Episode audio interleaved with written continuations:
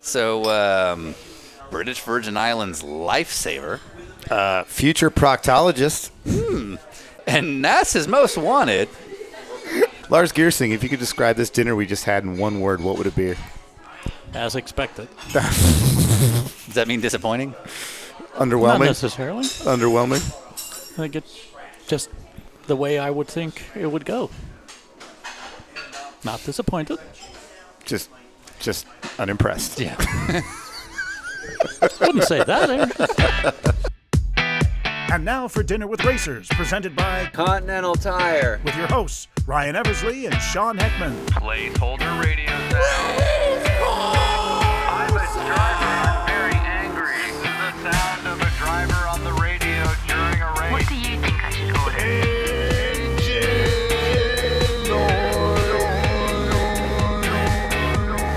And welcome to another episode of uh, Dinner with Razors. I'm Sean Heckman. I'm Ryan Eversley. and uh, we're uh, driving back here in November from a uh, from an event down in Hilton Head Island, South Carolina, where we met up with a bunch of fans. Did some uh, Motor Trend video promotions, but we're recapping something we did back in January. Ryan, this has been a year long project. That's right, Sean. Back in January, we sat down with uh, several racers that are generally not based in this country. Now, this particular guest, Lars Gearsing, he is a regular in the WeatherTech paddock. He has been in IMSA, Grand Am, all those series for, for quite a long time. But he doesn't live stateside. He does So not. getting him in between the Roar before Daytona 24 Hour, our preseason test, and the Rolex 24 was uh, uh, pretty helpful for both sides. It was, it was, and and uh, Lars, who's a well, well, well-established engineer in the uh, IMSA ranks, particularly in the GT category, he's Danish-born, Here we go. but he and he lived in the U.S. for a little while, Right. But he now lives in the British Virgin Islands. Yes. you'll hear all about how he gets back and forth. Right. but it's it's an island i- where the virgins live. British- the and British ones. The British Yeah. ones live there. but he is a staple of the sports car racing community when it comes to engineering. He is known for being one of the reasons that teams like Paul Miller Racing, uh, TRG, Magnus Racing, they've had success. Every time he's been on a sports car team, they've done well. Exactly. So, just to recap some of his stats, I'm going to say he's won about 100 Rolex 24s. I think that's correct. I think that's the number. Yeah. He's won 100. Yeah, and- which is incredible because he's like mid 50s. Yeah, but he's won the Rolex 24 over 100 times. Yes, yes. Um, he's won Sebring a bunch of times. I think he's now at 63 IMSA championships. That's correct. Yep. Yeah, Um, yeah. Two a year for the last like 25 years, I think, something like that. And uh, he also, I, I'm only going to say this on a very personal level, is a well known connoisseur of Thai and Indian food. And I know this because I love Thai and Indian food. And I never get to eat Thai and Indian food unless I'm around Lars because he's the only person who I know who likes it as much as I do. Now, uh, you know, you can just order it yourself. Without Lars? Yeah, like just like at home. Let me write this down. Hold on, hold yeah, on. Yeah, yeah, So yeah, I can- yeah get like okay. So go on Grubhub, which is not a not a Mm. Grindr. no no no. Get off. That's mine. Get off Oh, that app. okay. Open this app. Okay. There you go. Yeah, that one right there. Okay. Yeah.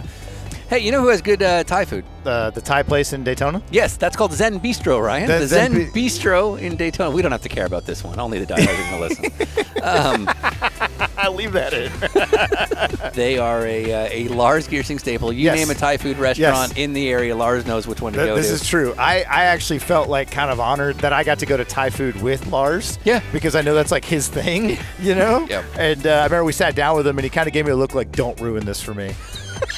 I'm dead I- yeah, serious. yeah, he looked through you. I can yeah, see this. Yeah, Yeah, I was yeah. like, sorry, sir. Thanks for coming to my show. so uh, here are some things you're going to hear about. Growing up in Danish farmland, Uh, search and rescue in the British Virgin Islands. lots and lots of on Andy Lally. And alcohol. Booze. Yeah, he loves alcohol. Yeah, I like it too. Uh, but you know who does not have alcohol while he drives us around this country? That would be uh, Sebastian Bourdais. Yes, Sebastian Bourdais, an amazing driver who, as the French say, chauffeured. Yeah. That's exactly how they say it, That's I a- believe. yeah, that's They're like chauffeured. Yep. Uh, us all around the place. Uh, what do you have to say about this one, uh, Sebastian? You know, Motor Trend Show is okay, but I like your podcast better. not only is uh, Sebastian Bourdais a super talented driver, but he's easy on equipment, and that and that's not something we care about because uh, these Continental tires, well, they can do anything. That's Continental Tires, the people that sponsor this show. They can do anything. They can. You know what they can also do? Make you say it right. Uh, Continental Tires. Continental Tires, huh? Do the thing Continental Tires. for the one. Nope. That you nope. that Stop. got away. Stop. It's it's the smart choice Smart choice. in tires. The one that got away. fans. It's very important for us to remind you guys that we can't not do this without you.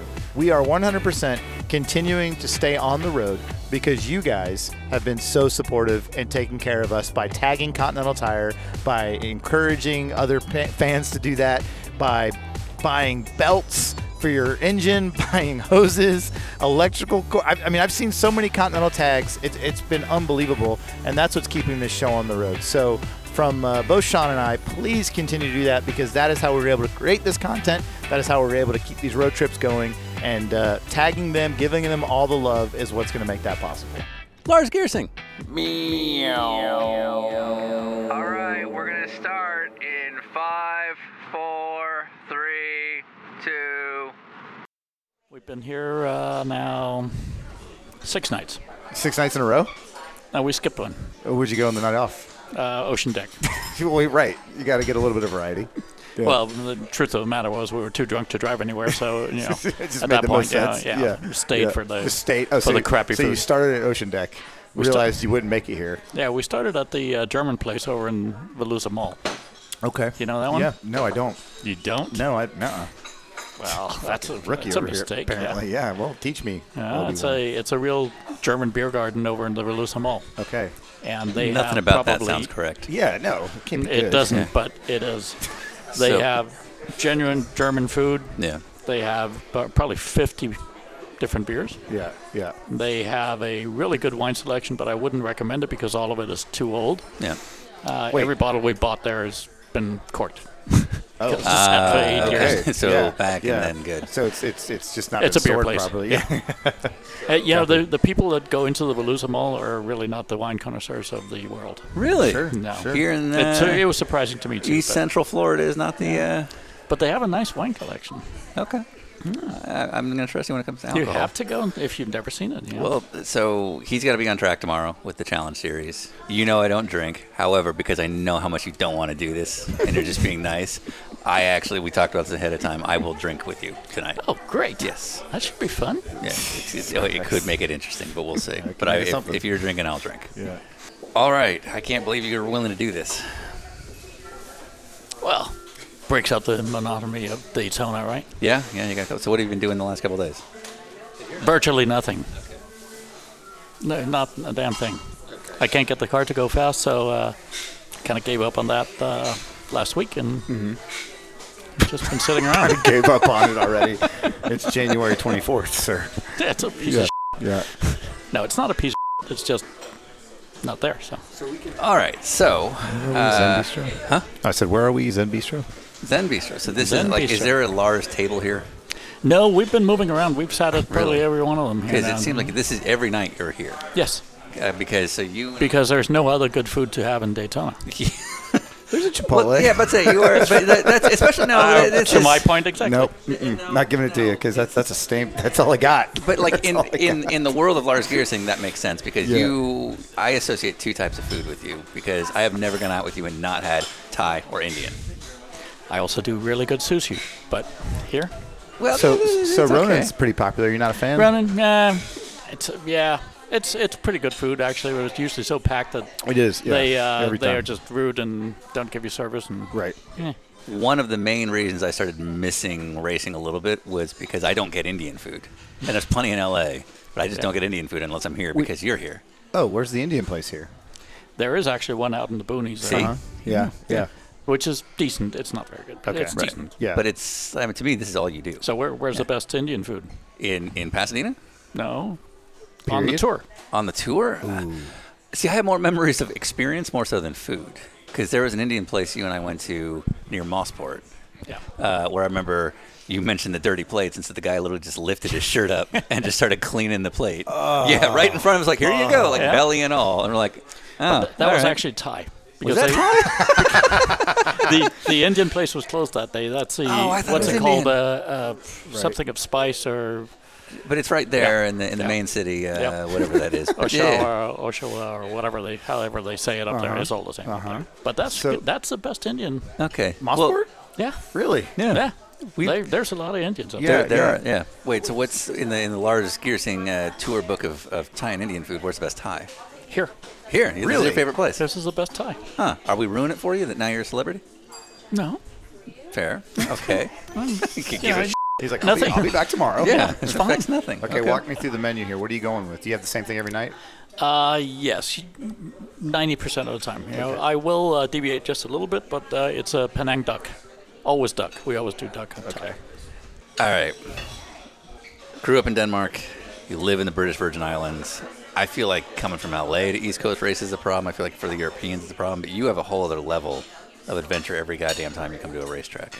Yeah. What is your flight process? Because you live in Virgin Gorda, a small island within the British Virgin Islands. Yes. What, walk me through a travel day in the world of Lars Gearsing. Well, uh, it can go two ways. okay. Either the airport is closed or it's open on our little island. We have a dirt runway. If I can go down there and take a plane to San Juan, Okay. I'm golden because I San can Juan, go Puerto Rico. 15 minutes before flight time. There's, Um, no, there's, there's no great Virgin Gorda TSA No, they, they don't on have the dirt shit. road. No. Okay. Well, how, okay, so how does that work? Like, are you paying a guy to fly over there? Or are you just no, no, there's a there's a scheduled flight. like, okay. How big is this plane? It's a seven passenger Cessna. Small. The answer is small is what we're looking for. And Small. what's, what's Yeah. the captain's name? It used to be Mo for a lot of years. Okay, Mo, that was what I was hoping for. Mo didn't make it.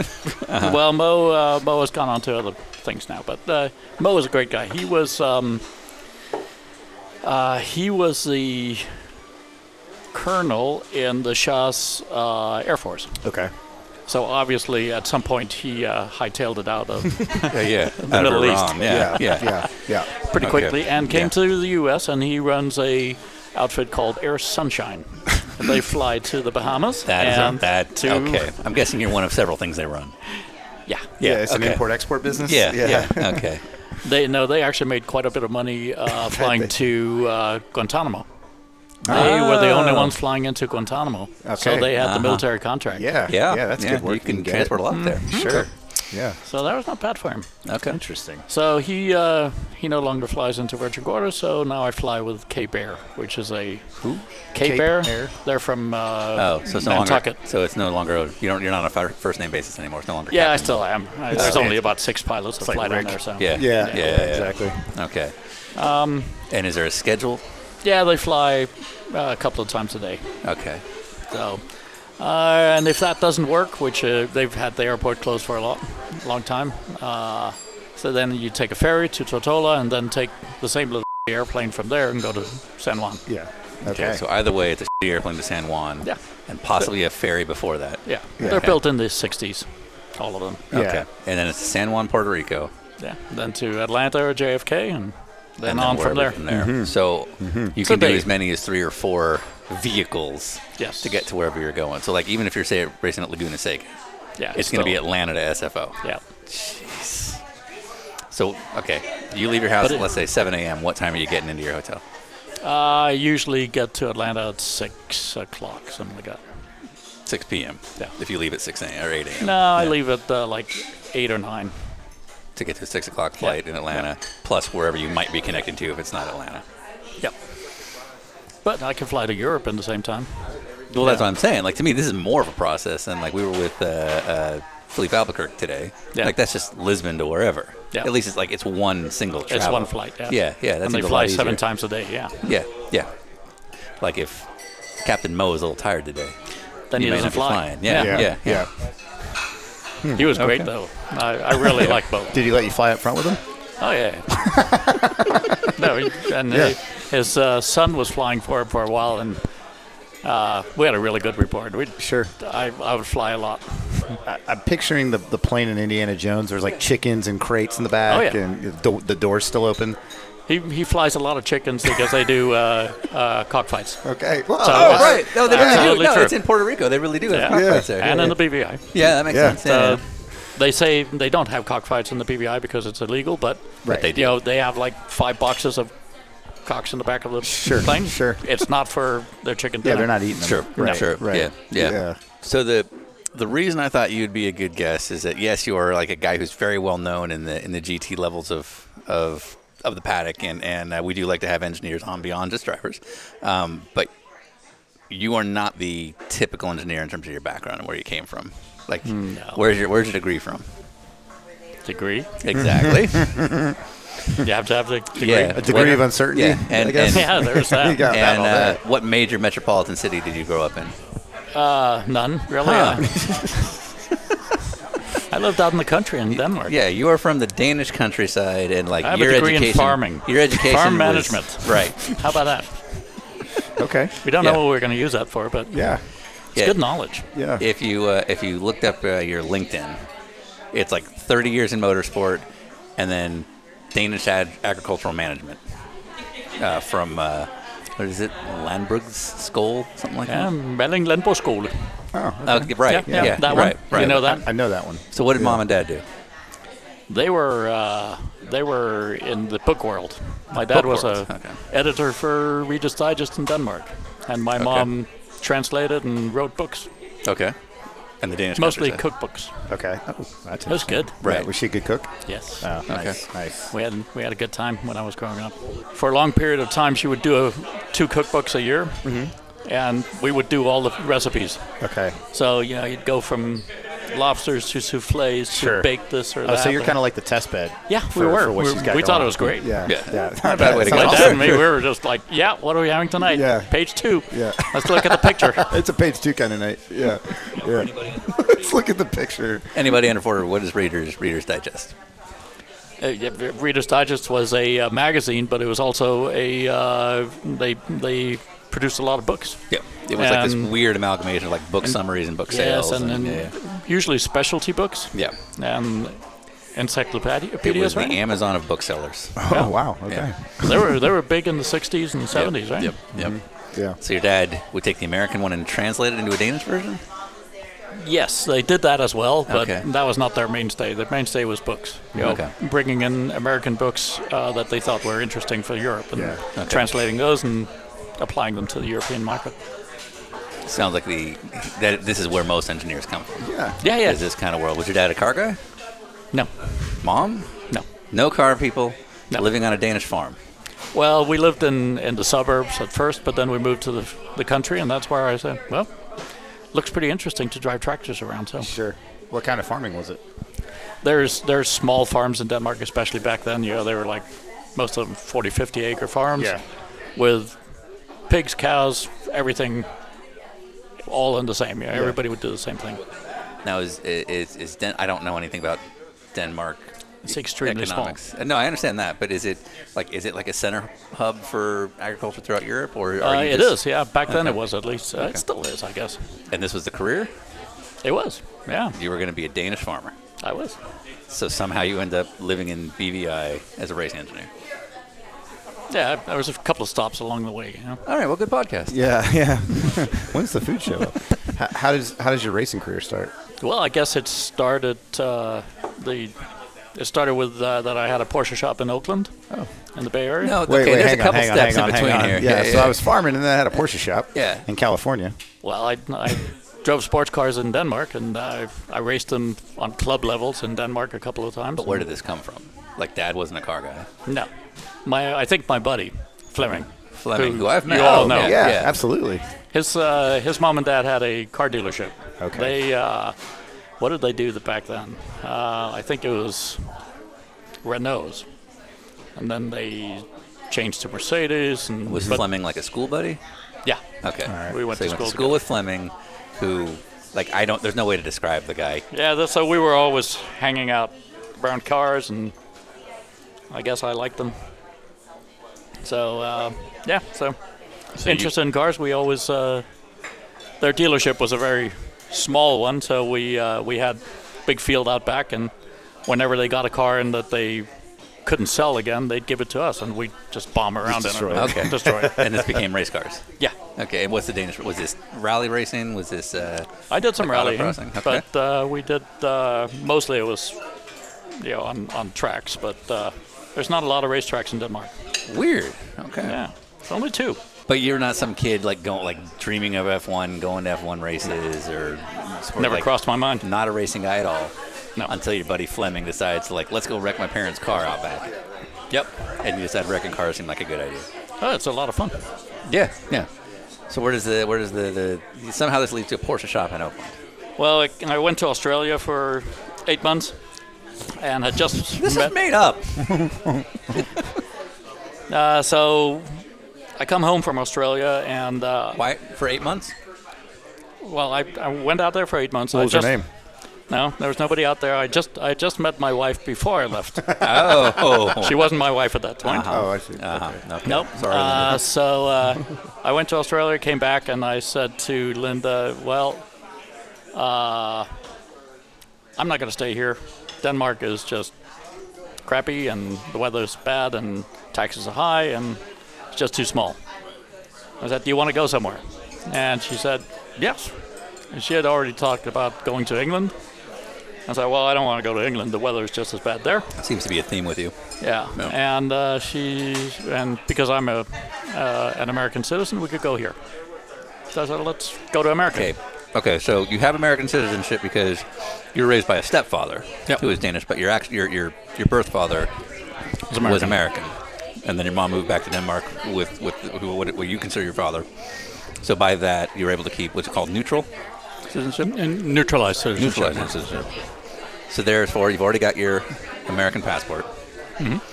and you go to Australia for eight months. Why are you going to Australia for eight months? What? How do you like? You just gave up the farming? How old are you? Twenty-two, I guess. Okay, Um, so that's sort of what for many of us would be that post college age where you travel for a year. Yeah, I mean, kind of, sort of, Yep. just to see what it was like. Why Australia? We were talking about maybe immigrating there. Um, just wanted to see what it was like. Never been there. What'd you do? Uh, drove heavy machinery and trucks. Yeah. Okay, so you're in Australia, having just been a farmer. Yeah. Driving driving heavy trucks. What city? In Sydney. In Sydney. Yeah. Okay, this is this is everything I was expecting from uh, a, a renowned GT engineer. Um, for eight months. Still doesn't add up, but great. Well, so I actually only worked for about five months. Okay. And then my buddy Fleming came down with his uh, to be wife, Okay. and uh, we drove around Australia for three months. And just out back. Out back. Uh, everything. Okay. It was actually kind of funny. So we, we, we drive down from Sydney down to Adelaide, which is all by the coast, and it's fairly civilized. There's asphalt on the roads, and uh, spend some time in Adelaide because they have nice wineries. And uh, then we said, well, let's go to Alice Springs. So we drive out of town, and probably 15 miles out of town, road ends. I go, oh, they must have road work. That's adorable. Two hours later, I wonder how long the road work is going to A big project. Yeah. Yeah, they were doing road work all the way to Alice Springs. Mm-hmm. How do you keep gas in the car? Uh, they do have gas stations, uh, but every time you see one, you fill up the car. Yeah, Right, right. Because yeah. you have no clue when the next I think the, one's coming. the f- and they always when you leave the gas station, there'll be a sign saying when the next one. Is. Yeah, right. Some Okay. Uh, kind of do So something. I You know think what the, you gotta do. the biggest we saw was 460 kilometers. Oh, Jesus. Oh. Yeah. Good luck. Wow, and what were you driving? Yeah, you, you can do it. Yeah. I mean, Like I- you can only like- do 40 miles an hour. About to because- say, you're, yeah, with the, the roads that you're on, Yeah. you're never going that fast. It wasn't keeping gas in the car that was the biggest thing. Cold beer. How do you do that? I mean, you're driving all day. So Yeah. we had bought this uh, little 12 volt refrigerator that was in the infancy of that. Okay. Yeah, so it this was is- this is- terrible. This is what year? Uh, 80 was it 84, 86? I Yeah, can't so you're remember. One like, of this is a high high technology Yes. piece you got here. Yeah. Yeah. In the them. And so it could fit a six pack, no more. yeah.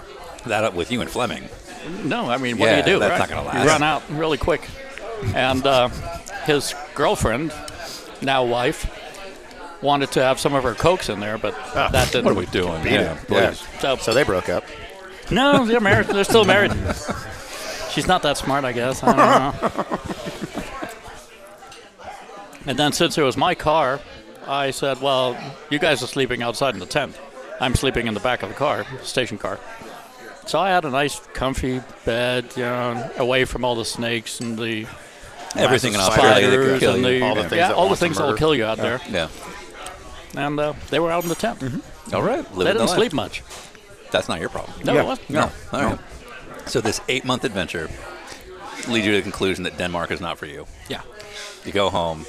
Linda, who is now your wife, you both decide Denmark's not the place, Yep. and you're already an American citizen. And does this take you to Oakland? Uh, well, no, it. Um, So I did a year in Japan. Right. Yeah. About to That's say. what's coming. No, we, we went over and um, so I said to Linda, you know, there's some good news and bad news. We can go to the U.S., but we're going to have to get married. Oh, bummer. So she said, okay, we'll do it. Uh, That's so, it. That is the romance I expected from Lars Gearson, yeah, that, by the that way. adds up. So we're gonna have to do this thing. so we did that. Sorry. Uh huh. Drove uh, from the East Coast to the West Coast because uh, Linda said, well, where are we going? Because she had never been to America. And Oh, I've been there many okay. times, of course. Uh, and uh, just as a side note, Fleming and I uh, drove around the U.S., and that must have been in '84, uh, just when we turned 21. Okay. We did that for four or five months. Kind of taking advantage of your passport. May as well, Well, go through the just- countryside. It was a good Yeah, thing it's to a good go chance to do drinking it. for five months, Right. right? Were any memorable stops along the way? Oh yes, it was a lot. It was good. Yeah. it was fun. You want to explain what those were? No, probably not. but so I, Linda said, "Where are we going?" I said, "Sonoma." Yeah. And she goes, Why? Well, because they have great wine. and I'm a farmer. I can get a job in, in the winery, right? I mean, next to the bottles would be great. But that didn't work out. But we went to Sonoma and uh, rented an apartment and looked for jobs. That proved to be a little hard, Yeah. but uh, What was your resume? I'm Lars, and I know how to farm. yeah, Yeah. yeah. Pretty much. I can drive a truck if it's in Yeah, Australia. tractors are no big deal. yeah. Okay. So, yeah, that, it didn't really impress anybody, did it? Yeah, they're like, we have a lot of rednecks here. Yeah. it's Northern California. We're good. Your yeah. your salesmanship is uh, just being very matter of fact, which works at this point. I don't know that it worked at 23. Well, Yeah. also, what was the accent like back then? Probably a little bit Australian. Yeah. so no matter what, you're not from here. No, I'm not from there. Yeah. Yeah. All of this screams the idea of you becoming a, a racing engineer. Yeah, you, well, then there's the next step. So, about four months later, Christmas time comes along, and uh, I had I'd quit the trucking job and uh, taken a job in a local quarry to drive heavy machinery because it paid more. Yeah. And then it started raining, which it does in California, and that I didn't really re- realize this. Um, and then they closed the quarry, and I go, Yeah. "What am I going to do now?" And they go, well, "Well, that's not our problem." So, tail between my legs, I went back to the trucking company and said, "You know, do you have a job?" And they go, "Yep, here you go."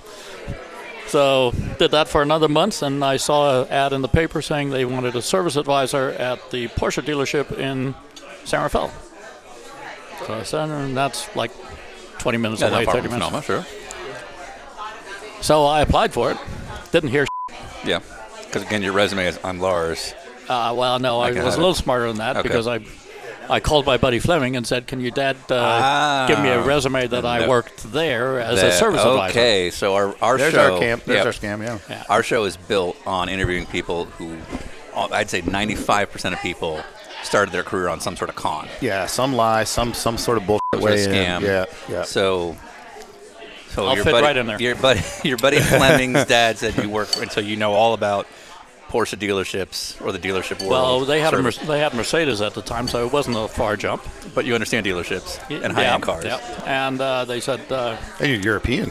Ooh. Wow. Yeah.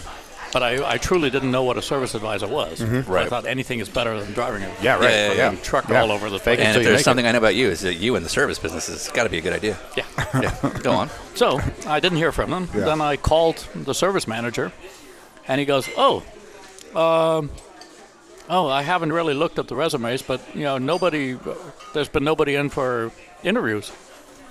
Uh, can you come in next week?" And I said, "Well, yeah, I'm, I'm working right now. I can come in Saturday morning. Would that be okay?" He said, "Okay, I'll come in."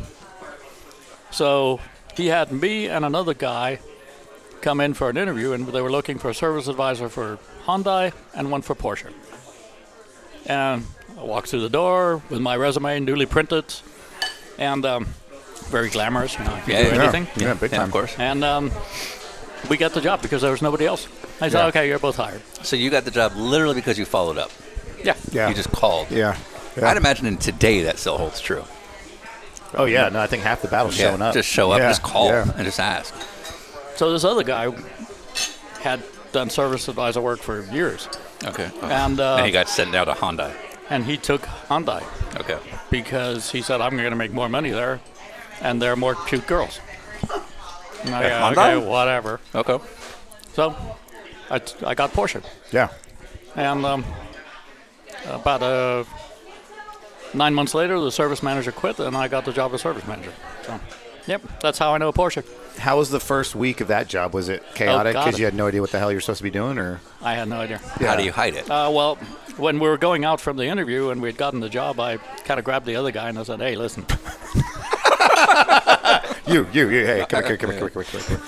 what the How do you do this? What do you? What do you? what are you say- supposed to do?" What do you do here? no, I was just Yeah. very blunt and, and yeah. honest and said, "Yeah, I have no idea. I just came over from Europe. I've done cars, but I don't know what I'm supposed to do." And is your only mechanical acumen at this point tractor servicing and wrecking Well, I cars with worked on Fleming? my Yeah, own it sounds like Yeah, you're, yeah. you're dicking around with cars enough in the backyard. You, Yeah, yeah, it's you fine. and Fleming figured out stuff. Yeah, we could. So he says, "Well, it's really easy. You know, guy comes to the door, take his name, write up what the f- you want, give the give the piece of paper to one of your mechanics, and you're done. Then you get the paper back, and you make out the bill. yeah. How hard can that be, right? No, It's almost like being an engineer. Driver's a customer. yeah, Hear what he has to say. Give the notes to the Yeah, there you mechanics. go. Go do the work. do something else. Do something else.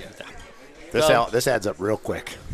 So it, it wasn't a it wasn't a hard thing to do. Yeah. Right. Right. And my mechanics were really cool, and they wanted to make a lot of money, and I wanted to make money, so they told me uh, this is how we do it, and they were they were all, you know. This is how we do it is in providing services that aren't necessary. Well, more, but That's a no yes. more like cutting corners, you know, dealerships, you know, Yeah, just right. flat rate, and Right. No. you know, we could do two big services in a day, right? And most of the parts are in their bottom drawer, and they were doing them at home. yeah, yeah, yeah. Ah, copy. Yeah, that makes sense. Okay. Yeah, I get Okay. it. But I stayed there for No a wonder couple of you work years. with Buckler. That was good. God. Then my best mechanic, he left and bought half of a Porsche shop in Oakland. And then he calls me up and says, "Hey, why don't you come join me? Uh, the the older guy that owns the other half, he really wants to retire." So I went over and talked to the older guy, German guy. He was really cool, and I said to him, "I have no money. Yeah, I just came from Denmark. I've you know, lived here for a year and a half or something." And he says, "Well, yeah, there it certainly helped that I was European because we could talk a different language, right?" Uh, literally. And uh, so he says, uh, Well, um, I'll loan you the money. So you pay me off over the next two years. This is the second con. So I did that, and it worked out fabulously. Okay, so we're two paying years back. later, I paid him back. Oh, you really did? Oh, yeah, I paid him every month. Okay. Paid him a fa- fixed fee every month. And uh, then, you know, after two years, I was paid up, and it's fine. And this was an independent Porsche shop. Yep. Not a dealership thing, but people bring in their Porsches there in Oakland. Yep. I can imagine there's a reasonable amount of uh, Oh, Porsche yeah. owners in the East Bay. It's a Yeah. lot. Yeah. It's a lot. Yeah, even then. Orinda, they would drive in. you know, Yeah. they were going to the city, so they dropped the car off. Yeah, exactly. and there there was nobody in San Francisco, so we had good market. And he was very well known. He'd been there for 15 The, years. the previous owner. yeah, Yeah. previous owner. Okay. And this became your thing through the 80s. So right after the first recession came, right after I bought the shop, yeah, and uh, it was a little bit tough there, but it was just me and and the, my other mechanic. And so I, I started wrenching on cars. Because you kind Um, of had to, right? yeah, I had to, but- Yeah, yeah, yeah. just came naturally anyway, so it was okay. And uh, then at a certain point, we said, you know, it's not a lot of business. We need to do something to get business in. So we said, well, there's people that always come in and ask about racing. You know, they want to have a club car or something. And we always kind of said, nah, we're not doing it. Yeah. And then I said, well, I used to, I used to go on track when I was a kid. we can do it. Sure. Yeah. So we started that, and Based that on your became- huge racing pedigree of f***ing off in a parking lot. Yeah. Yeah. Or field. Yeah. Yeah. So you said, let's go, let's go club racing. Mm-hmm. And partially to drum up business. I'm assuming there's a party that wanted to do this too. I really didn't, but a a friend of ours That is the was most doing Lars NASA, answer ever. Yeah. Yeah. and uh, he said, "Oh, you got to come to a NASA event." And I Yeah. go, "Yeah." So I did, and went to a NASA event at Sears Point, and I go, "That was pretty cool." Yeah. Yeah. Which is the most emotion anyone's ever heard out of you. Yeah. So, but a little bit stupid, but uh, we we gained a lot of customers and Yeah. did a lot of club racing. We As a, like a race service group or just a Race service group, yeah. Okay. Okay. So you became a Northern California-based arrive and drive Porsche race service company. way And the- before K- KB did it. Yeah, or or Flying Lizard. Yeah, Or right. yeah, Yeah. you Built the mold. you started this. Yeah. I, I told uh, Martin when uh, a few years ago. Martin, uh, Martin Snow. Martin Snow, yeah. Yeah. Madison's So- dead. Madison's dad. Yeah, Yeah, for the sorry. fans that Yeah, don't- actually, yeah. that is probably, that's Yeah. not a joke. They really don't. Yeah. Sad, but it's true. Madison, yeah. We uh, came to Las Vegas, and he had a semi truck, and we had a semi truck, and we were the only ones with a semi back then. Mm-hmm. Now, you can't find a regular trailer yeah. there, right? Yeah. Yeah. So you're going to, to Porsche Club events, uh, NASA, or I don't know if POC or PCA was a thing at the time. Yep, PCA. PCA. So you're, this is your this is your bread and butter, and this is to grow your business. It is fun It's- to drive. It's actually not bread and butter, but yeah. it keeps the shop busy. Okay. Between that and the and the streetcar stuff. Yeah. Yeah. yeah. So you go club racing, you got the Porsche. So wh- at what point are because you you I mean your name is on like some Grand Am entry lists and whatnot as a driver. At what point do you actually start? Does this become a thing? Well, it was when I sold the shop, Okay. then uh, my I said, yeah, I want to get out. And uh, What was sold that? it Just to my Hmm? workload or what? Was it just n- not what you wanted? Too much work? my partner was maybe not the he was not a good businessman. He was a great mechanic, Okay. but he was a terrible businessman. I'm pretty sure Jason says the same. And uh, yeah, Do you work at HPD now? it just wasn't uh, wasn't worth it. Uh-huh. You know that, yeah. Yeah. Yeah. So um, I sold it to I sold my part to him, Okay. and uh, said, okay, well, probably need to find another career now. And then some of my best customers they came to me and said, we want to go uh, pro racing. Can we do that? I said, well, anything is possible. And uh, they were dot comers and had a shitload of money. Anybody we know? Uh, Richard Staranka and Dave Standridge. Dave Standridge, yes. Renworks. So we did that for almost two years. So I, I drove the car, I set up the car, and tried to teach him how to drive. I didn't. I did not succeed. Based on your pedigree as a Le Mans winner. Yeah. Uh, okay. No. But you ran a team for them, basically. I ran the team, and I, I was the pro driver in the car. Okay. and at that time, how many? What is a team? Is it is it two people, three people? Is that your guy? Our car, yeah. Nice. Um, no, we had a, at the first, uh, I think the first six months, we had a volunteer team. Okay. It was just me and Fleming that got paid. That adds up. and uh, then we really got a, a normal team together. Right. But are you Started doing running are you doing all races. the hiring and all the logistics Yeah. and the hotel booking? This is all you. Yeah. You were running a team. Okay. And is this just club stuff? No, we did uh, ALMS and uh, Grand Am. Yeah. Six hours Watkins Glen, Laguna. okay. Yeah. Daytona also. Yeah. All coming up. And your driving career was born. I mean, come on, I'm a glorified club racer, right? Yeah. right. I get it. I can drive a car, but it's not. I'm never going to be Michael Schumacher. so- Sure. But you, you like I don't know that But look, I- I don't know that compared any- to them, Right. I was Michael Schumacher. Absolutely. Yeah. Yeah. But I also don't know that anybody who meets you today, I don't know that Madison Snow even knows that like you have driven before. You know, it does come come up because I think that's my advantage is that I As an do have engineer. seat time, time Yeah. and I I know what a car's supposed to do. Right. Can't make it do it anymore, but different story, right? Sure. Okay. So at what point do you then go from running a team, sort of being the faux pro driver, to kind of what you are now? Well, it uh, came to Daytona in 2003, and uh, like uh, December, they say to me, "Well, we can really win this thing, so um, uh, you're not going to be driving. We want a pro driver in there." That's what the guys that you. The funding guys. Okay. Okay. Yeah. So they f- me on that because it wasn't my contract. Yeah, right. Uh, but uh, they said, well, no, we're going to win it because they were full of themselves, right? Yeah, yeah. And this was December 2003. Uh, 2002, right? Ah, going into three. okay. So, so, So 20 years ago. we say, yeah, 20 years ago. So we said, I said to myself, well, if I screw them now, I'm never going to get the money they owe me because of they have course, better lawyers we than know I this have. world. Yep. Uh, so I said, okay, I'll just continue to be the crew chief and run the car. So they hired David Murray. Great. Fucking fantastic, right? How'd that go? We got third overall. yeah. Okay. Yeah. Yeah. we were second up until uh, we got a rock in the radiator, an hour 20 or something like that. Then the Ferrari passed us Yeah. after they had lost a wheel twice. Yeah. Those were the days. Yeah, the good old Ferrari days. Yeah. Good old Yeah. days. so we came in right behind Kevin Buckler. He got all the glory. We got nothing. And then I quit after that. I said, well, you guys didn't fulfill the contract. Yeah, I'm not getting a drive, and fucking Yeah, fuck Buckler's that. beat me. I fucking idiot it can win. Exactly. Yeah. Take that, Michael. Schramm. Literally. Michael Schrock. That's right. So after Daytona, I came home and I said, uh, I think we should uh, move to the BBI. Oh, this is 20 years ago. Yeah. Okay. British Virgin Islands when you say BVI. And uh, Linda said, well, okay. What had you been there? Like, where did this? Yeah, we'd specific- been there on vacations. And, Okay. Okay. and we had actually bought a, a piece of land for a uh, vacation home. So she said, "Okay, I'm going to quit my job." Mm-hmm. So she did. I said, w- I said, "If we're going to stay in California, you need another uh, career." Yep. Yeah, did. and I wasn't really interested. Yeah. Yeah. I couldn't really grasp what I was going to do. Sure. Sure.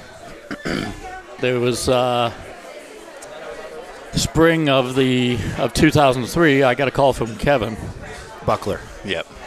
And now it starts. Yeah, this is where the real story begins. That's where it goes downhill. Was this where you met John Bedell? Because Yeah. John Bedell said like we were looking for stories, and John Bedell said the number one story he has with you is how you guys first worked together.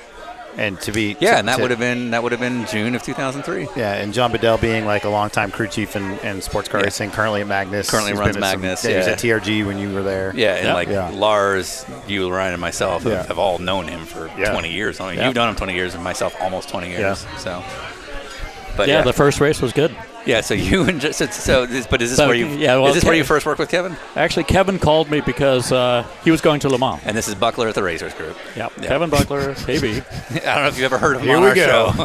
Here we go. Strap in, kids. Yeah. So he was going to Le Mans, Okay. and he needed somebody to run uh, Mark Bunting and uh, Gleason, Chris Gleason. Chris Gleason. okay. Yeah, They were going to do a one-off at Phoenix. In Yeah. Grand Am. yeah. And on the Grand road Am. on the road course on the oval, kids. Yeah, the, Yes. the, Yeah. the Phoenix Roval. yeah. Grand- Phoenix because- Roval but in just the to be middle clear- of summer. Right. Well, April, I guess. It or was a something. night race. Right.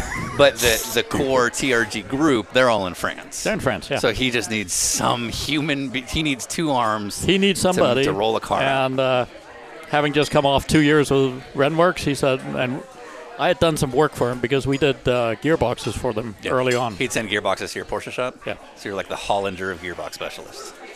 something like that. You're like the Bill Rader of Porsche gearbox Oh guys. God! Don't say Bill Rader and me in the same sentence. Moving on. yeah. But that was a good race. That was fun. so tell me about this this race. Wait, So, yeah, okay. yeah. I, Yeah, that you, you gleaned First- over the entire story.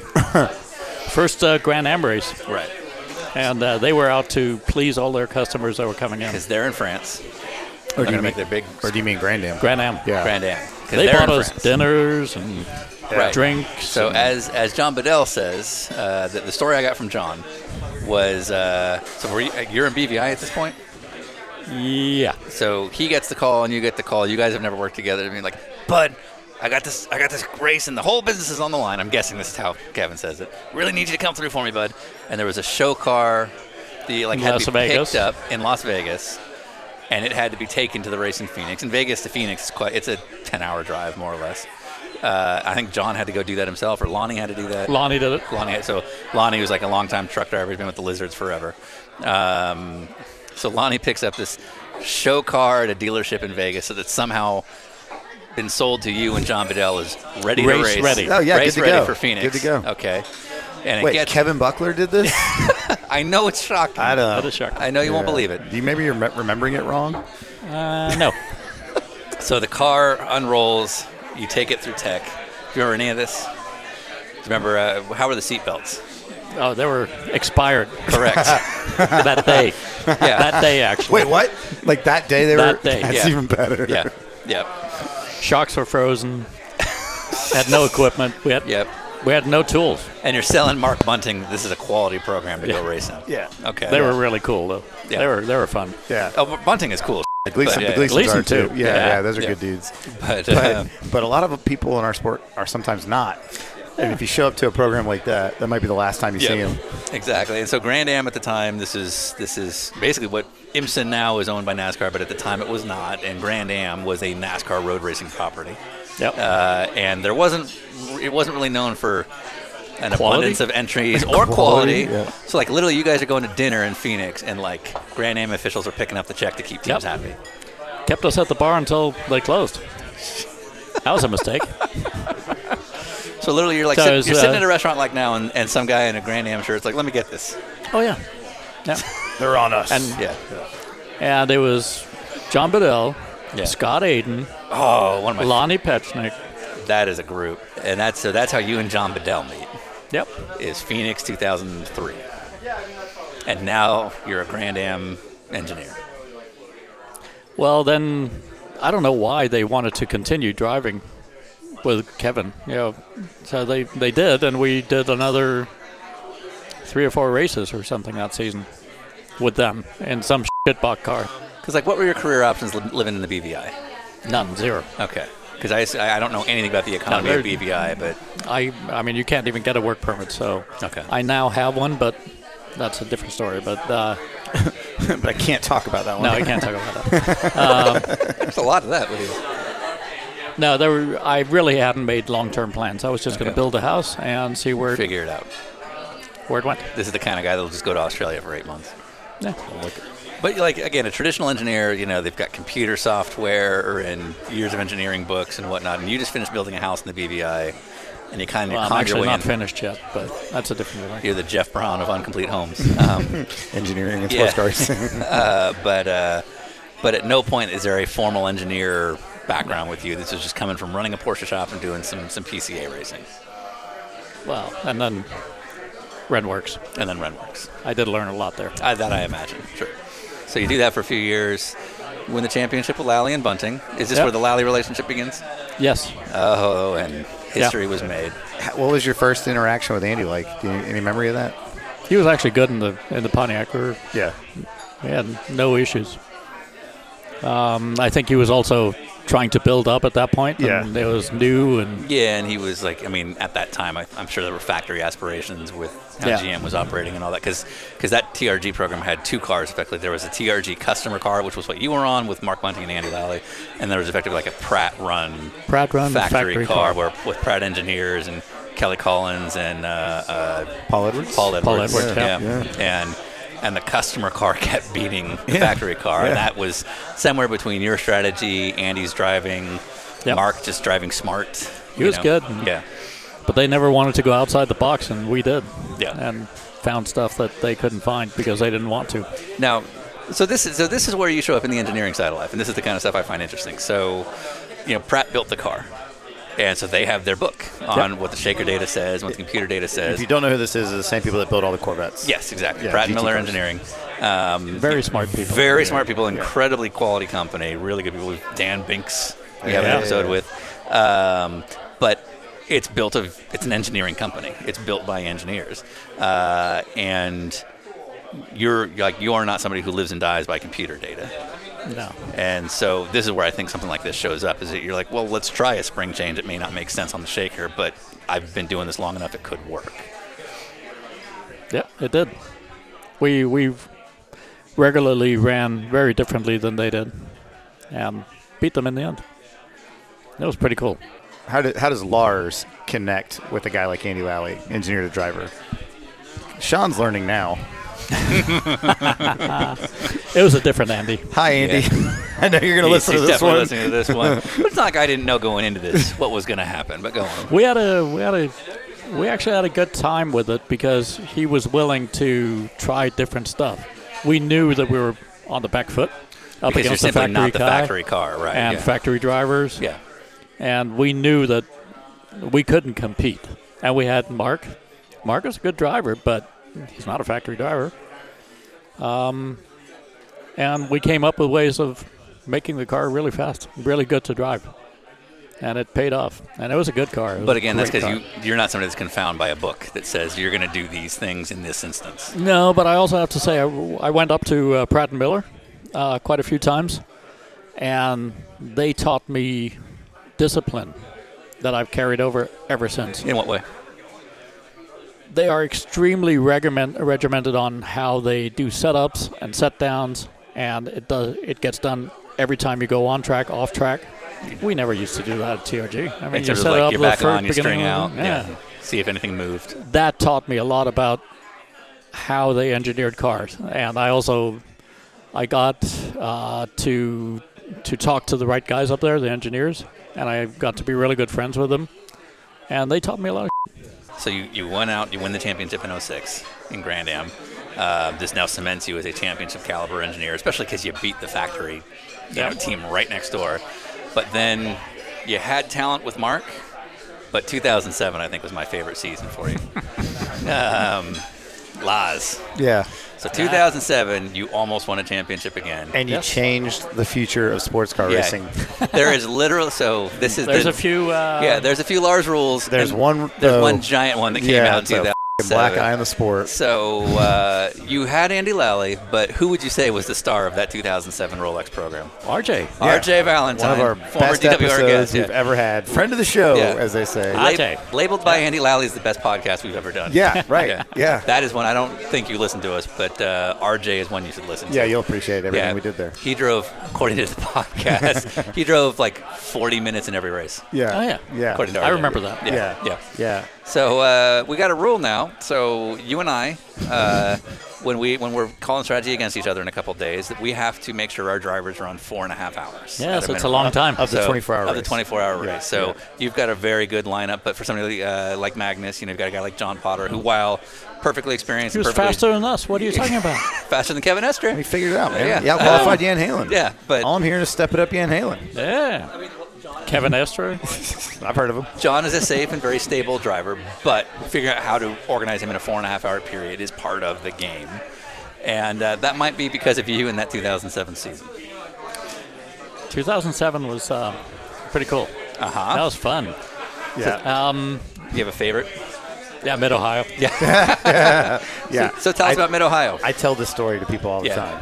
Yeah. Now, Mid Ohio is a little special because you start on the back straight. Right. That's why the green flag The green is. flag's Yeah. on the back straight. And the start, finish, and pit entry is half a lap later. Yeah. Yeah, Uh, on we front had straight. we had done a couple of uh, races where we had let RJ drive one or two laps and pulled him out of the car and put Andy in. Total, one or two laps. Total one. Because there was no driver time requirement. No You just driver. had to have two drivers. And two drivers. RJ was pretty far off the pace at this point, but no, also. not that far.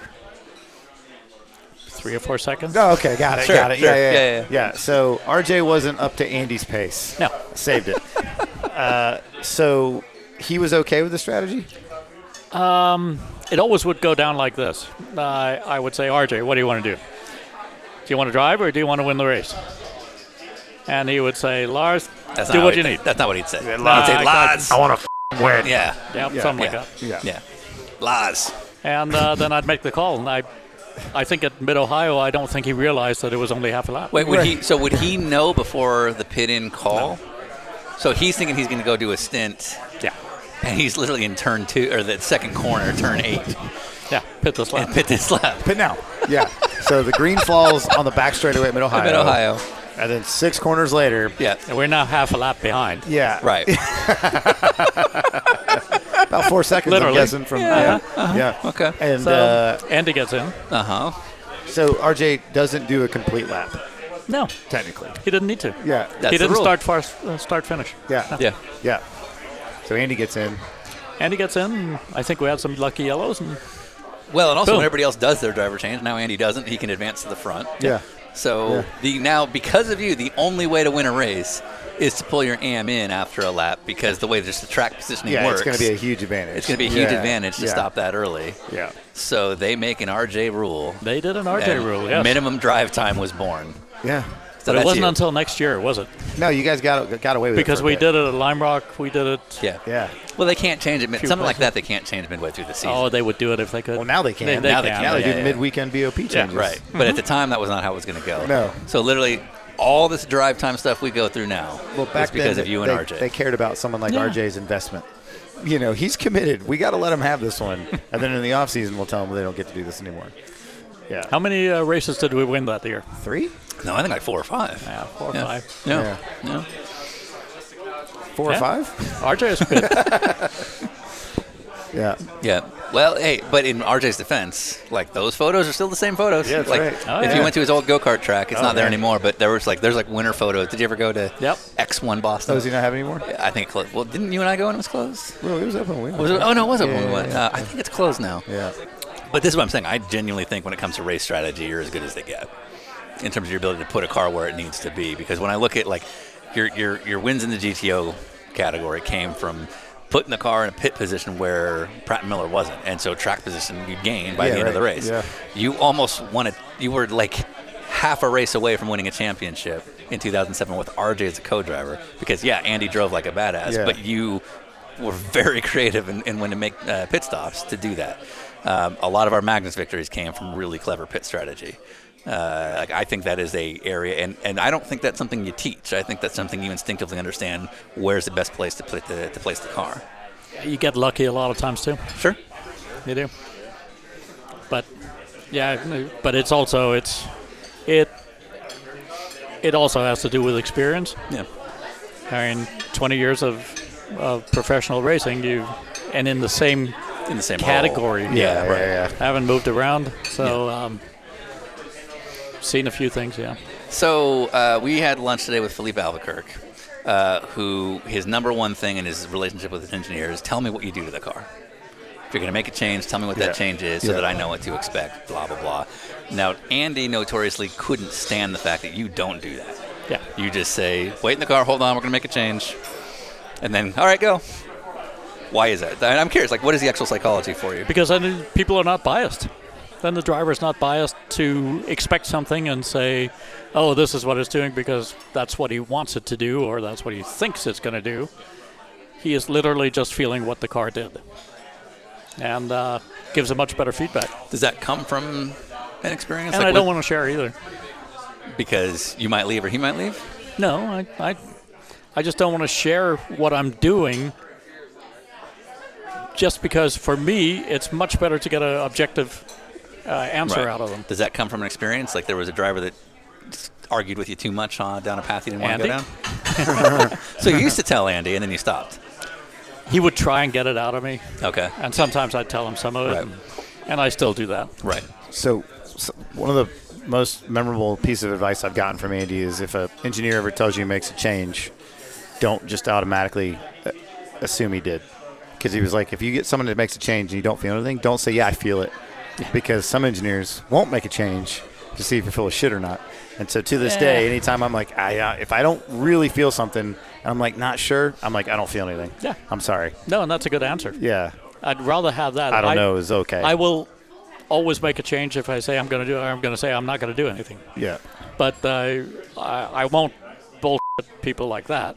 But don't come and tell me you're feeling a change if you're not. Yeah. Yeah. That won't help any of us. Right. exactly. When did you know the Farmbacher deal was going south? When I heard it, saw it on TV. I guess now it was on. Somebody called me. Uh, who called me? I can't remember. So it's not because here we are, like 12 years later. So it's not necessarily as nothing. But Farmbacher Lowell's was was a really really good Grand Am GT team. They did some ALMS uh, in their final year, um, but it was a Porsche team. Uh, Horst Farmbacher, who really wasn't part of the bad side of Farmbacher Lowell's, but No. uh, but Horst Farmbacher, very well known in, uh, name in Europe. Um, it was financed by ill-begotten means, as our uh, as our boy would say. Ill-begotten means, that's uh, fair. That's, Yeah. uh, that's uh, It's a nice. That's a nice way to say it, Nice way right? to Butch Lightsinger said. it. Yeah, yeah. Um, and all of a sudden, at the end of the 2009 season, all of a sudden, people aren't getting the cars delivered they paid for, and some people haven't been paid in a few months. And where were you in that whole process? we ended the season, and I went to dinner with uh, with Greg Lowes in Miami. Yeah. And you had, did you have any sense? Nope. Okay. Uh, we, I was invited to dinner with his family to just to have dinner, but also talk a little bit about next year. And um, there's a couple of things I told him that I didn't want for next year. I, I wanted people to get paid on time. I wanted my the vendors to get paid so I could go racing. Right. And So vendors uh, hadn't been getting paid at this point. well, that was a that had been going on the whole time. Oh, right. Because they were just notoriously Yeah, notorious. unorganized. Yeah. And this and on, on an engineering and mechanical side, we know all of a sudden you need a new set of tires or spares. Yeah, spares And all of or- a sudden you're forward-facing guy in that process. So And uh, everything was honky dory. He said, "Yep, we're going." And uh, I fly home, and about a, four or five days later, I hear that he is now in custody. So that ended that pretty quick. How quickly do you start looking for something else? Uh, I actually didn't. Yeah. John Bedell called me and said, "Hey, we'd really like you to come on board." And I said, "Well, to Magnus. to Magnus." Yeah. Yeah. I said, "Nah." Just another goof off AM team. I don't know. I mean, I, I didn't know uh, John Potter at Yeah. all. Yeah. I didn't know um, Craig Stanton, really. I met him in the paddock, but I'd never met John Potter because he was in a different league. Um, but after a while, I said, well, you know, John is there and it could be fun, and so I'll do that. Turned out okay. Yeah. I'd say. Yeah. Yeah, we won some good races. And then Paul Miller. And here you are. Paul Miller. We uh, we went uh, SRO racing after we had a little conflict with uh, IMSA. At, at Magnus, I mean. At Magnus? Because you're because basically you were Magnus 2010 to 2016. 17. Well, oh, you did the World Challenge, that's right. So 2010 to through 2017. Yeah. And I mean, you won Daytona twice. Yes. I mean, all, the engineers always plays a role, but like very specifically, a strategy call helped to win that 2016 race in particular. You win Sebring. yeah, that was a highlight. yeah, yeah. I liked 12, but 16 was better. 16 was a really cool win. You win Sebring. You win at Indy, North American Endurance Championship. twice, I think. Yeah, Right? uh, yeah, twice. Once as a team, right? And um, and uh, you know, the- it's always tough uh, to win the full-on season championship with, with different driver pairings. But uh, but it seemed like when there was a chance that strategy could kind of jump the team, it seemed like you always got him there. And uh, and then basically Magnus went World Challenge Racing in 17. Yep. And I don't think you particularly enjoyed World Challenge style racing. That was absolutely horrible. yeah. So, yeah, I kind of thought that at that point it might be time to change teams. Yeah. Yeah. And uh, I mean, I've talkt to Mitchell This is Mitchell, last- Mitchell, Mitchell Simmons, who Simmons. Mm-hmm. basically kind of runs the day to day, so to speak, of Paul Miller, an electronics genius. I've known him for a long time, and he's been trying to get me to come over to Paul Miller for many, many years, Sure. but I never had the interest. Mm-hmm. So they, they promised a new style program, and I thought that was interesting. But it seems like you're you're in a good home right now. Uh, I mean, obviously the team is incredibly competitive. You won Daytona a couple of years ago. You won the championship last 20. Uh, Yeah. All right, but we, we like to have engineers on because we have a lot of young fans who are aspiring race car people, Mm-hmm. engineers, mechanics, that kind of thing. And a lot of times engineers can give sage advice that a Philippe Albuquerque can't give. If I'm 22, I have an engineer, engineering degree, and Paul Miller really likes me, so he's like, Lars, I'm giving you a 22 year old with an engineering degree. What kind of jobs are you going to give me? Well, if you if you really want to learn, then you, you sit and, and just take it all in. Right. And But you am I going just- to be doing wiring? Am I going to be doing data act work? Like, what kind Depends of on work? what you can do. I mean, Sure. Uh, example is uh, um, Tim Witteridge? Yeah. Who's now like a prototype he's an engineer engineer. and prototype. Yeah. Yeah. Who's he working for? You're- Uh, Who? Eric. Yeah, Eric. Oh, cool. Yeah, yeah. Yeah. I see him around every now and then. he's a really smart kid. Yeah. uh, good data guy, and he came in, and he never made any waves. He just wanted to observe and learn, and Yeah. Yeah. Sat next to me on the timing stand for what three years. and never second guess you. Never. yeah, Just You know, did his I was job. thinking- Yeah, he yeah. just did his job. and he really brought something to the team, and I relied on him a lot, and and he's great now. Yeah. You don't you don't strike me as somebody that feels the need to like help people grow in the sport. I don't mean that critically. I've just and maybe you've done this and I haven't seen it, but my point is is that there are some guys that are like, "All right, let me help you out, little guy." And there are other people that are like, "I'm here to do a job. I don't have time to foster children into the sport." Uh, I will only do it if there's somebody who's really interested, and Yeah. like Tim was. Yeah, right, exactly. But Tim's like the Somebody perfect like that? example, right? Yeah, he's a perfect example. And I've, today's- s- I've met so many that wanted something from me Yeah. and thought they could do it like in two races. Yes. I have no time for that. Right, that's exactly where I picture you when I think about Lars. because help is just more work. Yeah. If you have to manage that help. But if we use if we use Tim as the example, Tim never had a problem folding up the canopy, No. putting kiwi tile out, you know, cleaning Yeah. where he needed to I clean. mean, he did all the wasn't- things that we did before. I mean, Right. I spent 15 years doing exactly that, doing the kiwi towel, loading the trailers, Yeah. and uh, that's what you do the first 10, 15 years. Yeah. And now I elect not to do it. Right. Uh, so here's a weird question. So in here in 2023, the Lars Gearsing School of Engineering. You know, in other words, there, you didn't go to school. You don't have an engineering degree. You're just a hands-on guy that drove trailers at 22 years old. Yeah. Is there a place for that guy today? Like you're here because you want a ton of stuff. Yeah. We're dinosaurs. Yeah. It's going away. I mean, we, we can see how complicated the cars have become now. Yeah. you really have to follow along and the the trend is that everybody believes data more than the the seat of the pants and uh, five years from now we're going to be all electric probably and uh, it's just going to be a different ballgame Why are you still able to win? I think it's uh, it's a mixture of a really good team that we've built, and I kind of pat myself on the back a little bit with that. That I'm able to bring people together that can do a good job and do what we want them to do. Strategy is one thing. Really lucky right now because uh, it's both me and Mitchell sitting there. Yeah.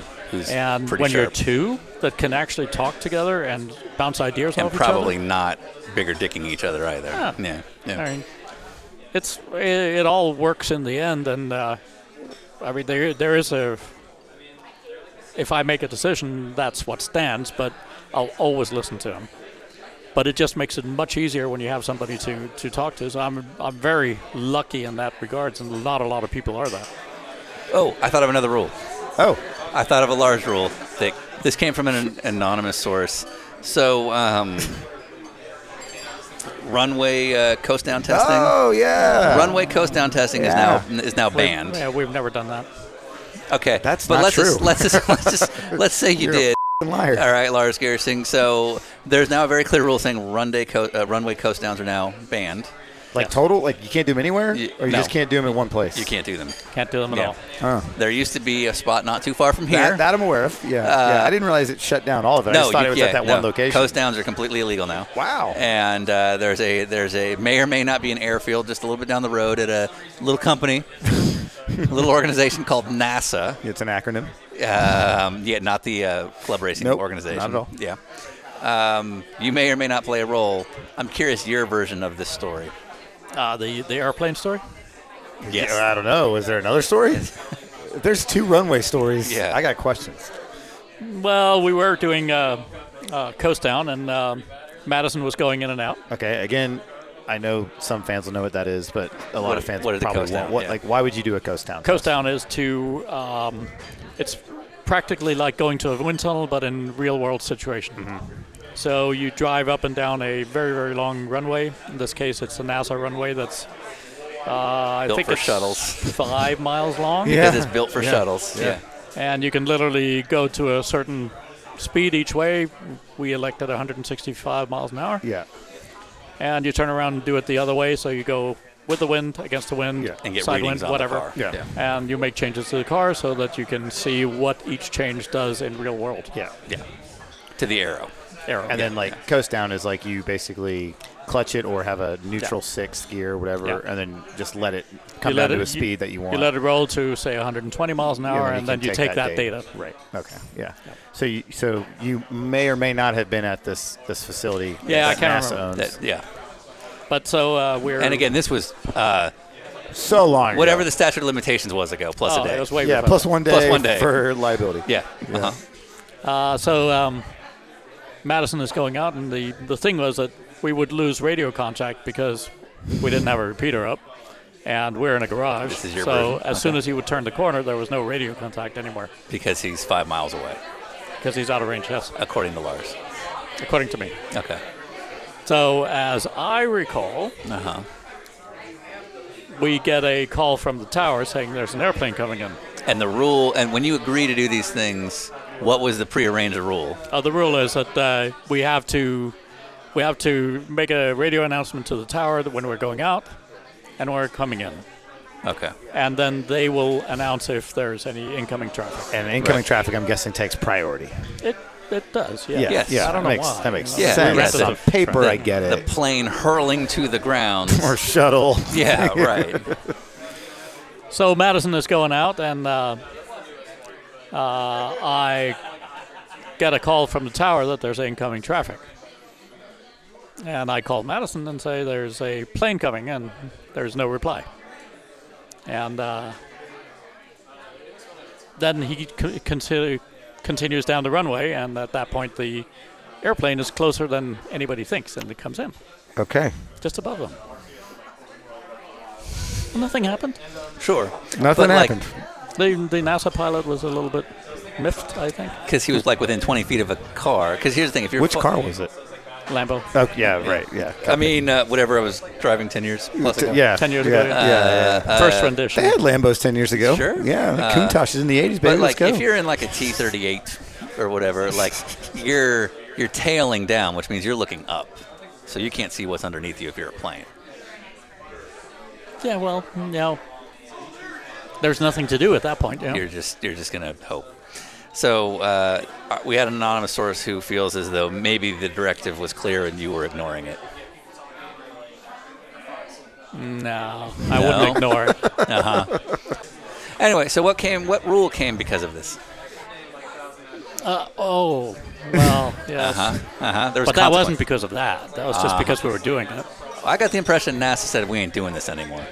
Yeah, I guess that was the last time we ran. Yeah, I was.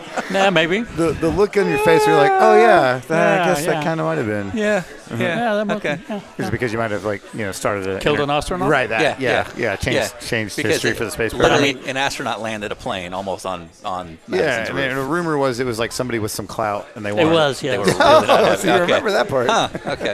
A former astronaut. No, I, well, I do remember the scolding we got. uh Huh? Yeah. How'd that go? Wh- who's it come from? Uh, came from the guy who took the check. Ah, yeah, yeah. Yeah. And I mean, they they have five miles of runway. You need the whole thing? Really? Yeah, Yeah. come on. Yeah. If you're good, If you're good, if you you're should be a good able to space land shuttle anywhere, pilot, right? Yeah, yeah. Who was driving the car? Madison. And did he see the plane? Uh, he didn't notice it Uh huh. until it flew he- over his head. Was he low eyes Uh-huh. Thank you. or? Yeah, Well, just looking ahead, right? I mean, not sure. looking up. Right. not looking up through the roof. yeah. No. No, no, At a plane. situational awareness. Yeah. No, Madison, at a come plane above on, you're better him, than yeah. this, buddy.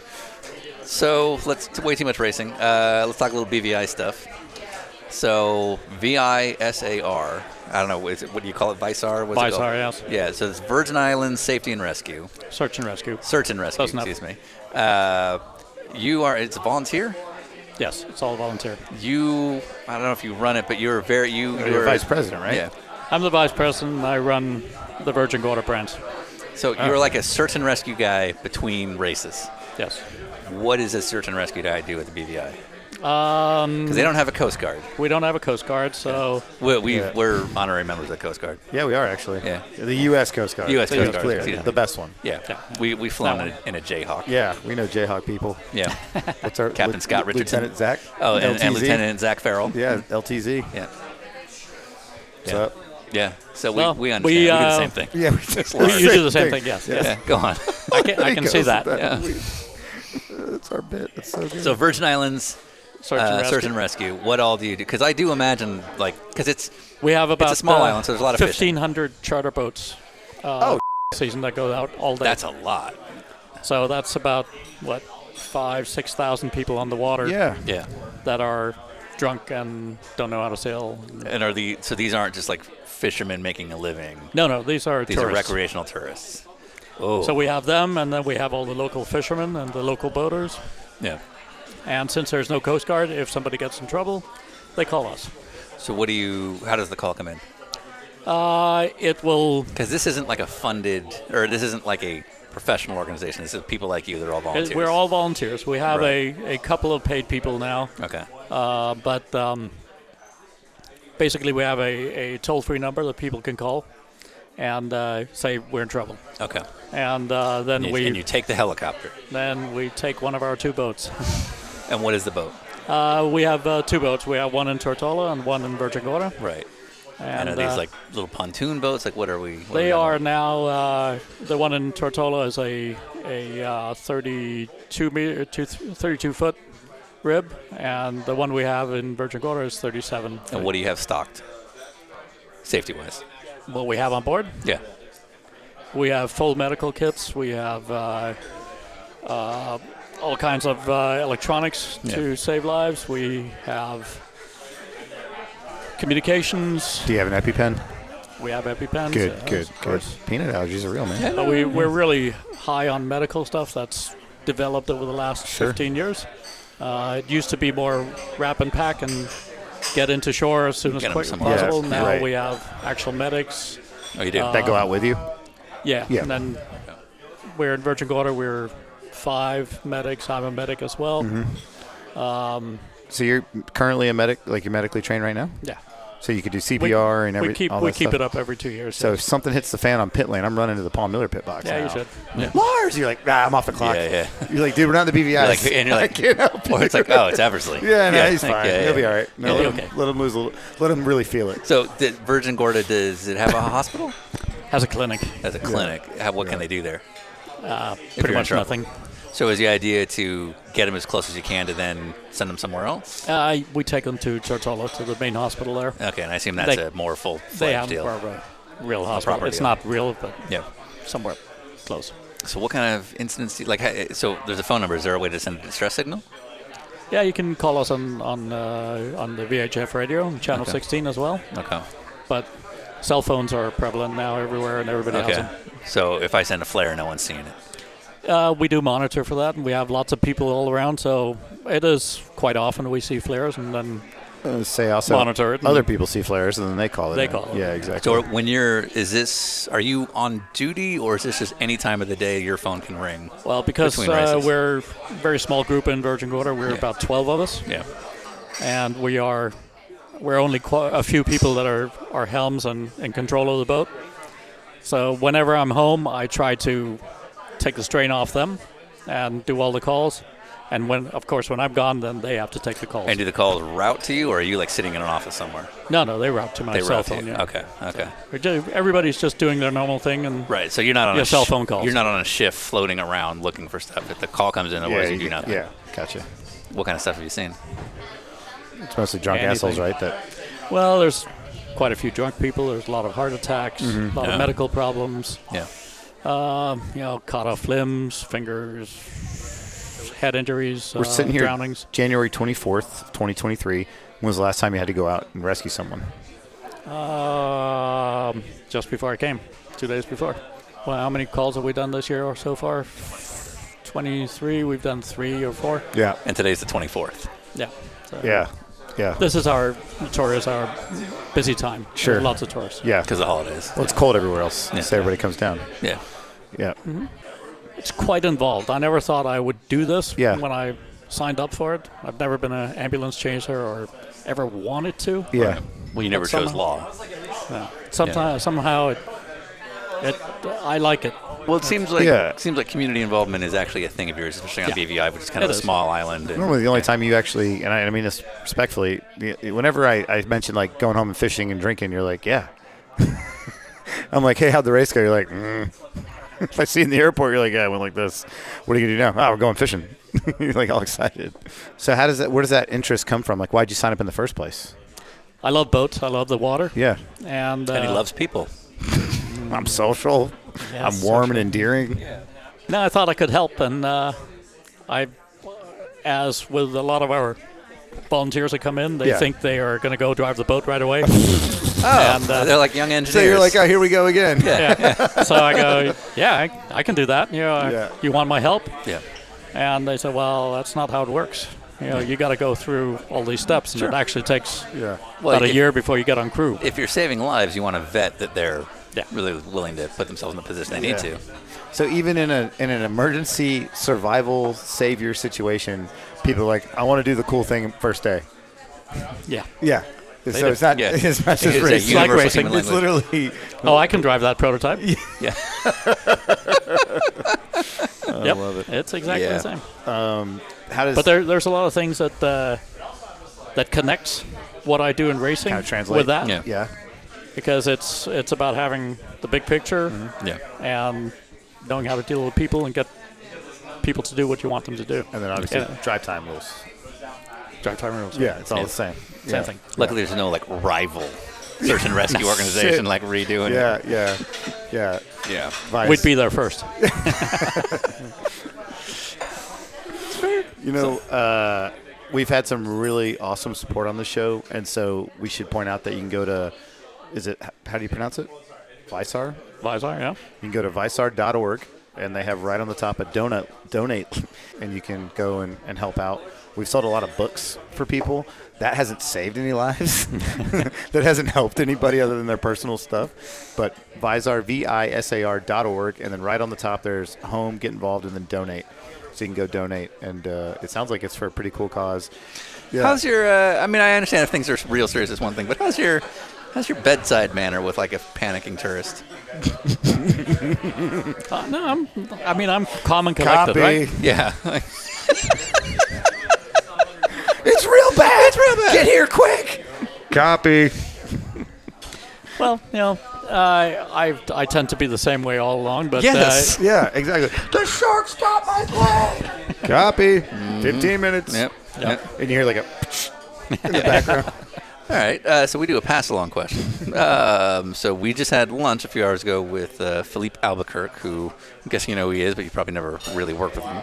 Uh, and uh, Ryan, what was his question? Verbatim. Yeah, he asked. He, do you like where we're headed with the new future of cars going towards electric versus mechanical, or how do you how do you feel about that? Yeah, I do like it.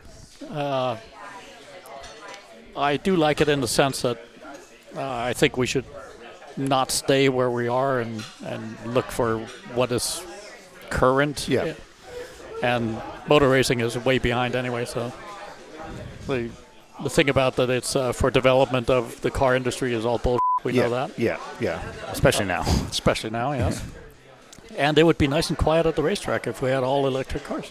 And you don't have to listen to guys saying, "Oh, the shifting strategy isn't right. It won't downshift. It Less won't bitching. upshift." Less That's bitching. bitching. Yeah, Less got it, got bitching. it. Different, but it'll become the about two torque things- sensors The and two shit. things he had there are less frustration or annoyance for you. Annoyance. is a good quiet. thing. It's quiet. I don't have to hear bitching about shifting and, and, and no lift shift blips and Yeah. mat, rev matching. Y- Yes, right. Okay. Yeah. All right, what do you okay. Daniel, what- what do you think the future of racing is? You said earlier five years from now. Five years, electric. we're going to be electric. I mean, there's no doubt. Will you be around? Five years? Yeah. Doubt it. Like liver issues or. Yeah. Yeah. Yeah. Sharks. Italians. Shark, Italian, Italian pulls them sharks, under. yeah. Italian shark. Ah, maybe five years, but At what point do you just don't not do this anymore? Because you're a guy who, if it's not doesn't interest you, you just won't do it. Uh, at what point do you not do this anymore? when it, uh, I mean, it's it's a job, but uh, when it's absolutely no fun anymore, then there, I won't do it anymore. Yeah. Is it getting there? Not right now. Right now, it's cool. Okay. It's pretty good. That seems like a team dynamic thing, though. The, the team like is it's great. a good yeah. group you're with. Yeah. Okay. Other than sellers. Uh, Yeah. Piece of shit there. Yeah, I mean that's a problem 100%. right there. Yeah, Like if there's one problem in the paddock, it's Yeah. beautiful Brian Sellers. yeah. yeah, Yeah. Um, He's fine. I've had worse. yeah. I know you have. He's awesome. So we don't know when our next guest will be. It was originally going to be Lawrence Vantor tomorrow, but then he like totally factoried it up and was like, "Well, now I have a meeting and all this other bull." So uh, we don't know who our next guest is going to be. But if you had a question for anybody in racing, whether it was a driver, a mechanic, we interview journalists, all sorts of people, anything that comes to mind. Have you ever thought of going into uh, the circus industry because it's pretty similar to what we're doing now? So we are recording this uh, two days out uh, from practice for the 24th, four days out from the actual race.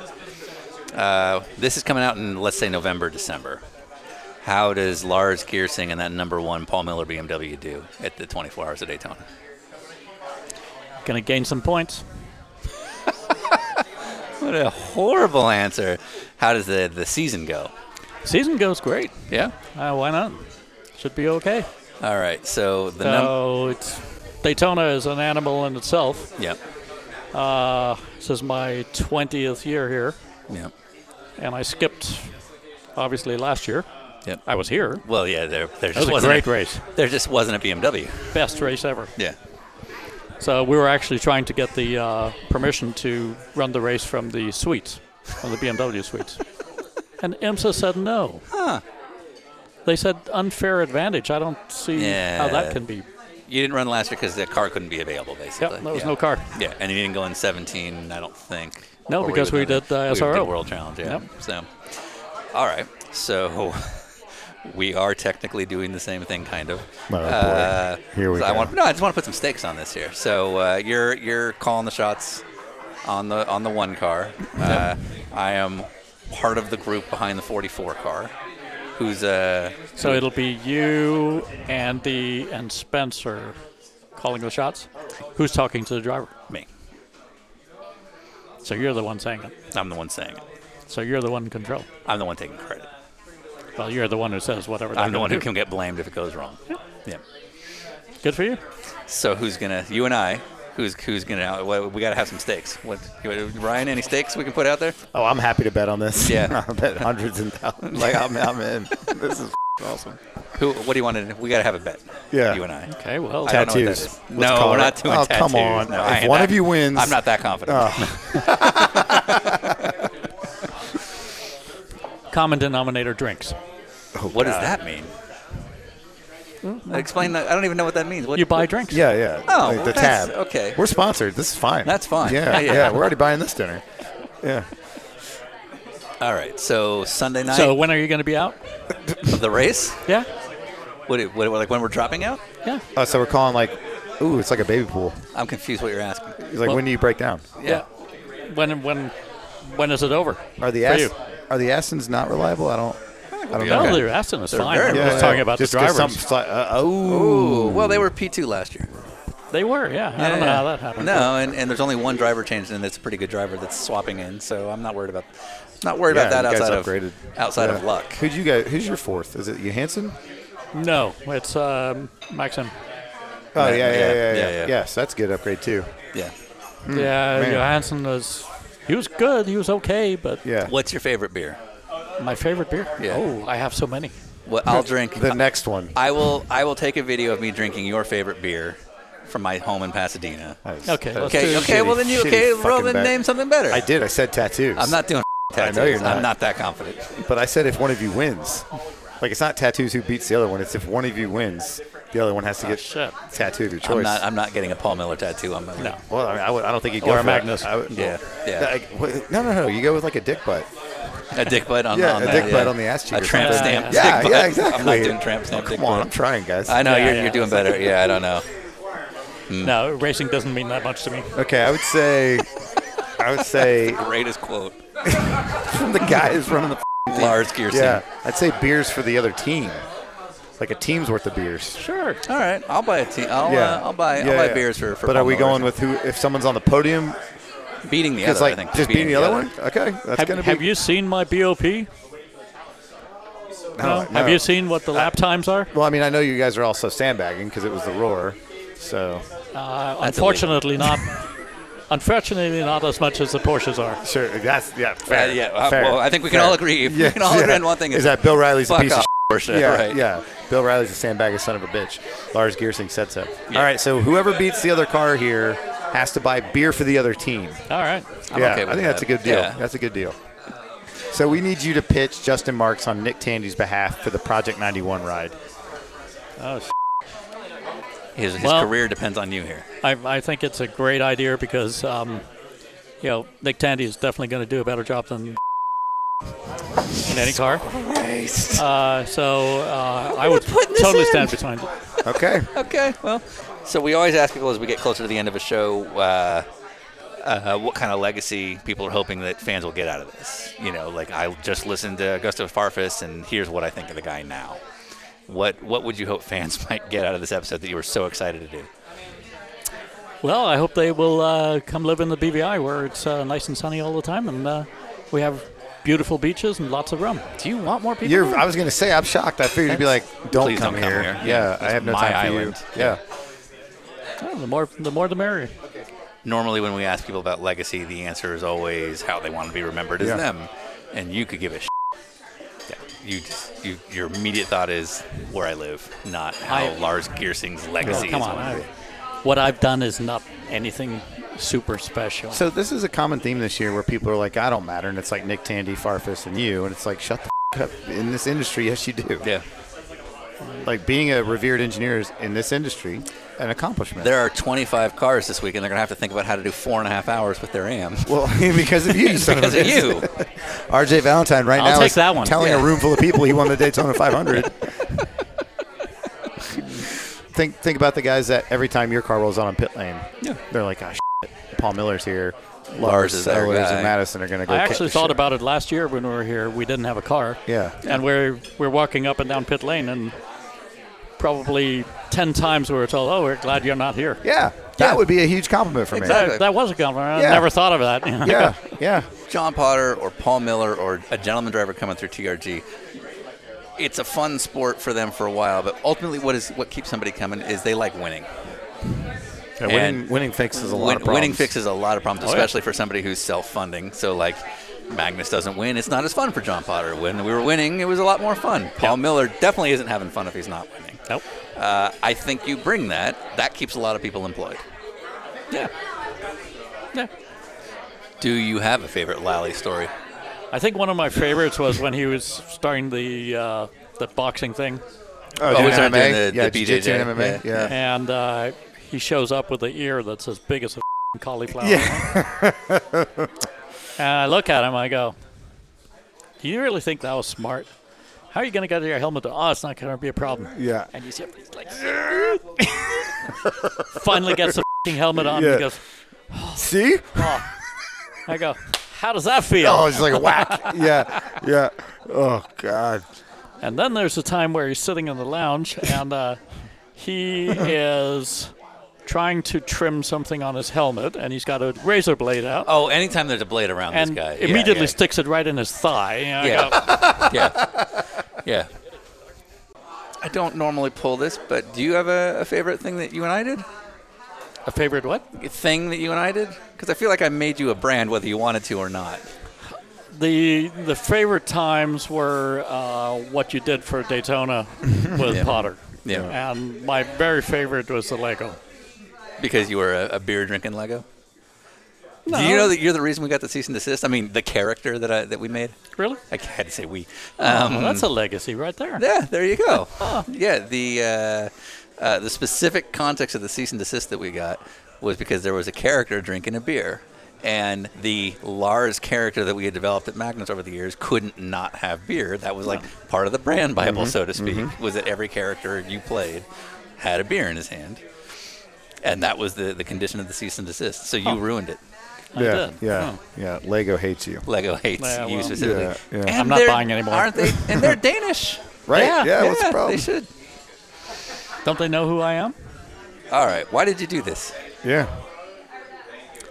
I knew it was going to be entertaining.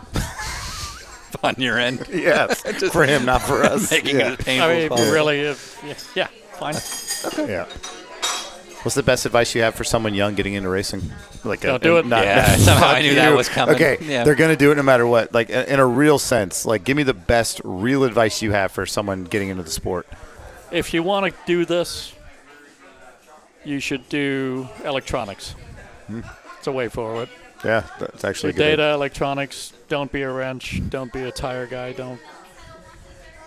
Um, I think that would be the way forward. Cool. Well, I'd say with all of that, Continental's got the check. I'm finished. On an island, waiting for you to come around. I've been going crazy, setting fires to the ground. Looking out into the waves, all the memories start to fade. I'm forgetting what you were like. So tell me what's the point of calling out my voice is straining? Are we gonna put up a fight? We had the best times, caught up in the high life. Now we're just stuck here thinking, where did it go? Morning to midnight, chasing all these new heights. Now I'm just stuck here thinking, where did it go?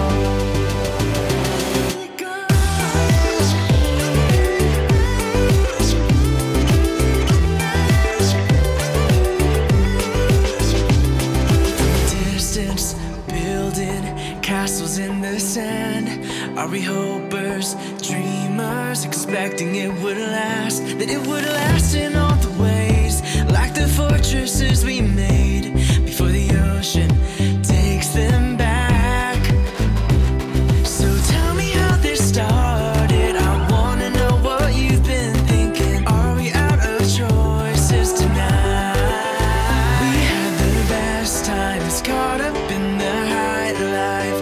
Now we're just stuck here thinking, where did it go? Morning to midnight, chasing all these new heights. Now I'm just stuck here thinking, where did it go? Where did it go?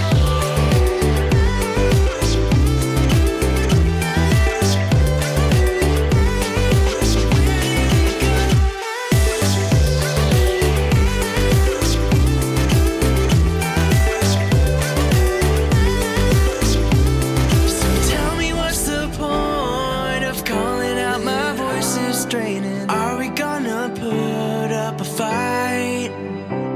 So tell me how this started. I wanna know what you've been thinking. Are we out of choices tonight?